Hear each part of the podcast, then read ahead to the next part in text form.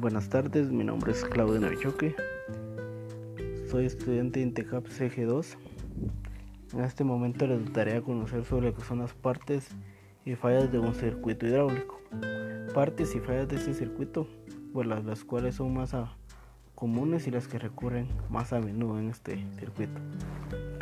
Muchos se preguntarán cuál es la diferencia entre un circuito hidráulico y neumático. El, circuito neumático funciona a base de aire comprimido y el circuito hidráulico a base de aceite que también transita a una cierta fuerza. Las partes son las siguientes. Tanque o depósito de aceite. Recordando que es un circuito hidráulico, este recordemos que que funciona a base de aceite.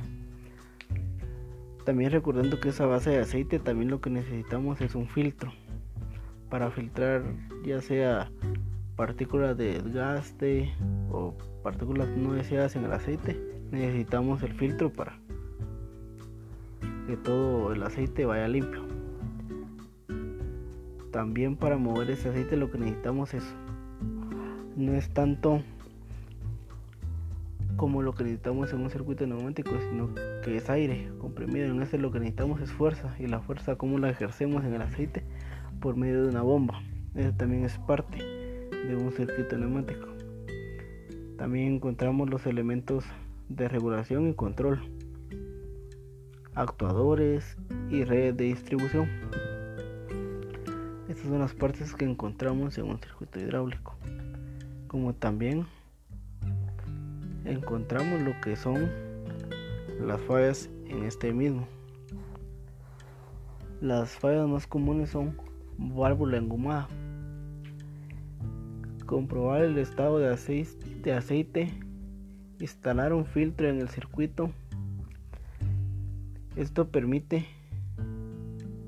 que analice el aceite para controlar su estado de oxidación desgaste en piezas, comprobar el estado de las válvulas, pistones y engranajes, cambiar las piezas desgastadas, cavitación, comprobar la aspiración de la bomba, la sección de aspiración debe ser poco más o menos del doble que, que la de escape, comprobar los tubos de aspiración, si es necesario utilizar un aceite de viscosidad más bajo con un punto de congelación más bajo.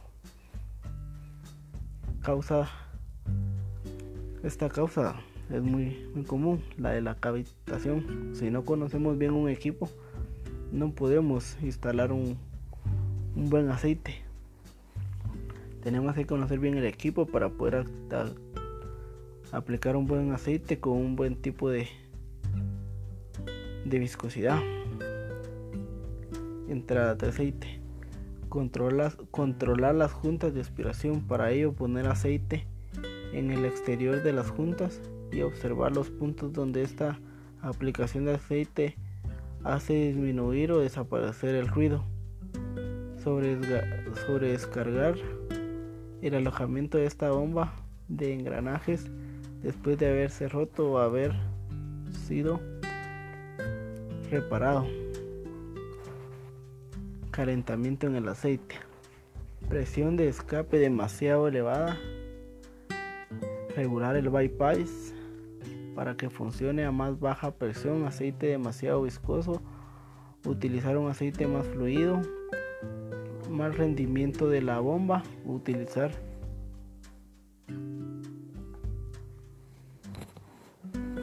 Podemos utilizar un aceite más fluido más rendimiento en la bomba, utilizar un aceite más viscoso o de índice de viscosidad más elevado, comprobar la esta, estanqueidad de las juntas y la de las válvulas. Ha sido un gusto poder darles a conocer lo que son las partes, partes y fallas de un circuito hidráulico. Feliz tarde.